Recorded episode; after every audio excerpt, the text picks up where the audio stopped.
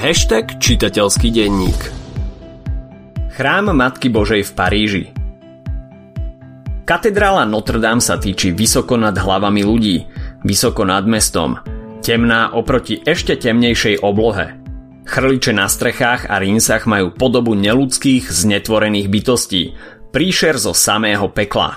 Avšak vo vnútri katedrály sa skrýva ďalšia príšera, alebo možno aj dve. Partnerom tejto epizódy z Kultegu je Trenčianská univerzita Alexandra Dubčeka v Trenčine. Predstav si, ako po prednáške naskočíš na univerzitný e-bike a zrelaxuješ v kaviarni na námestí pod hradom alebo v multifunkčnom oddychovom parku pri fakulte. Trenčine je to realita. Trenčianská univerzita je mladá univerzita v obľúbenom študentskom meste s jedinečnou atmosférou. Ver tomu, že si vyberieš z pestrej palety študijných programov, od personálneho manažmentu, strojárskych technológií a materiálov, dizajnu až po zdravotníctvo či politológiu. To všetko v moderných učebniach a priestoroch školy. Trenčanská univerzita. Študuj, čo ťa baví v meste, ktoré ťa bude baviť tiež. Viac info o prihláškach a jednotlivých programoch nájdeš na tnuni.sk. Ešte raz tnuni.sk. Slubujeme, toto je posledné dielo romantizmu, ktorému sa budeme venovať. Ale je dôležité, francúzsky romantizmus sme si ešte bližšie nepredstavili. A navyše, dej s najväčšou pravdepodobnosťou poznáte, teda aspoň verziu z dielne Disney. Dnes budeme hovoriť o Viktorovi Ugovi a jeho knihe Chrám Matky Božej v Paríži. Keď sa povie Viktor Ugo, ľuďom väčšinou napadne ešte jedno veľmi známe dielo, ktoré najmä v posledných rokoch znova nabralo na popularite. Viete, ako sa volá?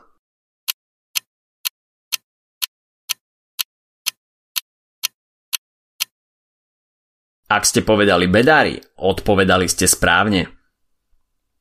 Viktor Ugo sa narodil v roku 1802 do rodiny generála, ktorý slúžil v Bonaparteho armáde.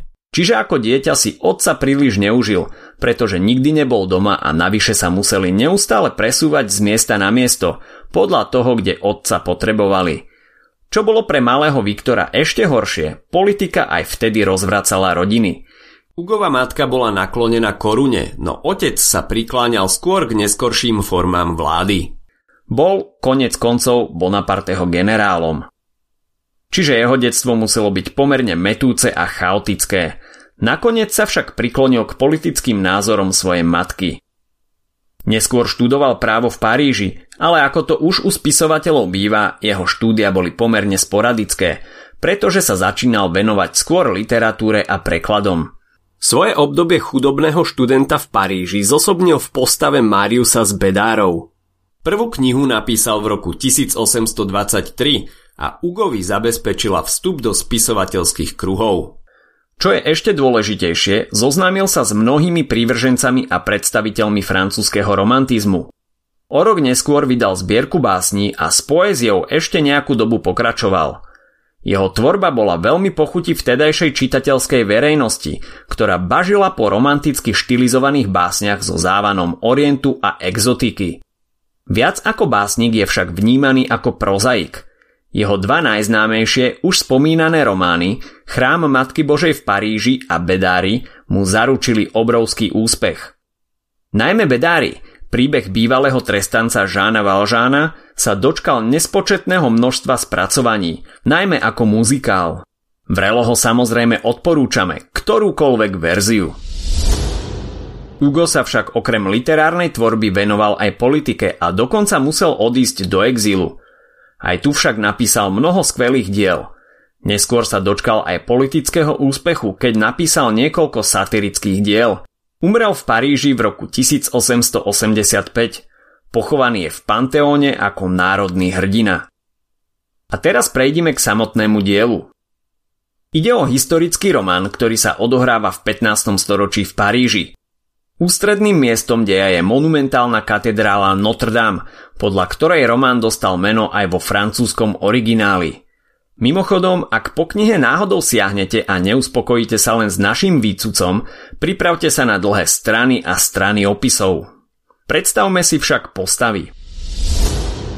Hlavným hrdinom je Quasimodo, hrbatý zvonár, na poli slepý a hluchý, škaredý a znetvorený ako chrliče strážiace katedrálu. Matka ho ako dieťa opustila a ujal sa ho Claude Frollo, kňaz v Notre Dame. Katedrálu opúšťa len málo kedy kvôli svojim telesným deformáciám. Hoci ľudia ho pokladajú za stelesnenie zla, v skutočnosti je láskavý, čiže v tejto postave sa stretáva mnoho kontrastov. Ďalej je tu arcibiskup Frollo, hlavný antagonista. Ako sme spomenuli, ujal sa malého Kvasimoda, ale tam jeho dobré skutky končia – a ak je Quasimodo monštrum kvôli svojmu vzhľadu, Frollo je ním ako človek. Venuje sa alchímii a ďalším pochybným experimentom. Za fasádou kňaza sa skrýva nechutný chlípnik a navyše je posadnutý Esmeraldou. Esmeralda je krásna mladá tanečnica a patrí k rómskej parížskej komunite, ktorú Frollo vytrvalo prenasleduje. Je láskavá a dobrá, zamiluje sa však do nesprávneho. Phoebus jej vyvolený ju nemiluje, no i napriek tomu flirtuje s Esmeraldou a vnímajú ako zábavku. Poslednou hlavnou postavou je Pierre Gringoire, neúspešný spisovateľ, ktorý čitateľa sprevádza príbehom a Esmeraldin manžel. Je to trochu komplikované, ale Hugové romány sú väčšinou také. Príbeh začína parížskými mystériami, čo bola séria rôznych divadelných predstavení a scénok, väčšinou s náboženskými motívmi. Hrá sa práve dielo od Piera Gringoára, ale nikoho to nezaujíma. Práve sa má totiž voliť král bláznov a publikum sa nevie dočkať. Stane sa ním samozrejme Quasimodo. Quasimodo, ovplyvnený Frolom, sa neskôr pokúsi uniesť Esmeraldu.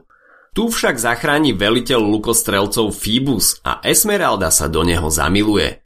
Quasimoda chytia, za trest ho zbičujú a nechajú na pranieri, kde sa nad ním Esmeralda zmiluje a dá mu napiť sa vody. A ako mávnutím čarovného prútika sa Quasimodo zamiluje do nej. Hoci vyzerá ako monštrum, je to len mladý chlapec, ktorého celý život všetci len trápili a nenávideli. Samozrejme, že sa zamiluje do prvého človeka, ktorý sa k nemu správa ako k človeku. Frollo sa nevzdáva a hľadá spôsob, ako Esmeraldu získať pre seba – keď sa má Esmeralda stretnúť s Fíbom, Frollo ich sleduje a lukostrelca poraní. Esmeraldu obvinia z čarodejníctva a odsúdia ju na smrť na hranici. Frolovou zásluhou, samozrejme. Ak ju nebude mať on, nebude ju mať nikto. Tesne pred popravou však Esmeraldu zachráni Quasimodo a ukrie ju v katedrále, ktorá slúži ako azyl a tam sa o ňu stará. Frollo na Esmeraldu neustále nalieha – tá ho však odmieta a nechajú teda na pospas vojakom. Kým po nich príde, Esmeraldu nechá u sestry Guduly. Je to stará pustovníčka, ktorá nenávidí Rómov, pretože uniesli jej dceru Agnes. A prekvapenie, z nej sa vykluje Esmeralda. Gudula je takmer šialená od radosti, že našla svoju dávno stratenú dceru, čoskoro sa však vráti Frolo s vojakmi. Gudula sa dceru pokusí ukryť a zachrániť ju, ale nepodarí sa jej to. Esmeraldu odvedú na popravisko a po ceste umrie aj jej matka. Vojaci ju odtrhnú od Esmeraldy, pretože ju nechce pustiť a surovo ju zhodia na chodník. Esmeraldu popravia a Frol celé toto predstavenie nadšene sleduje z veže Notre Dame. Keď Quasimodo vidí jeho radosť, neovládne sa a arcibiskupa zhodí dole. Quasimodo potom zmizne a nikto o ňom nič nevie. Príbeh končí epilógom, v ktorom o mnoho rokov neskôr nájdu v masovom hrobe popravených ľudí kostru zdeformovaného muža ako objíma kostru ženy. Čitateľ si teda môže domyslieť, že Quasimodo po Esmeraldinej smrti našiel jej telo a tiež umrel. Čo sa týka romantických prvkov v diele, sú viac menej jasné – Osamelý individualistický hrdina, silné emócie a city, vášne kontrasty či historický námet. Hugo navyše poukázal aj na rozdiely medzi žobrákmi, mešťanmi a šlachtou, čo je však výraznejšie vykreslené v bedároch. Ak máš chuť, tiež si ich prečítaj alebo pozri v ktorejkoľvek filmovej verzii. Ak sa ti dnešný podcast páčil, nezabudni si vypočuť aj ďalšie epizódy z Kultegu alebo našej série hashtag čitateľský denník. V nej sme spracovali 3 desiatky diel, ktoré by si mal poznať. Potešíme sa, ak nás ohodnotíš na Apple Podcasts, napíšeš komentár na YouTube alebo dáš odber na Spotify, aby ti nič neuniklo. A nezabudni o nás povedať kamošom. Počujeme sa pri ďalšej časti z Kultegu.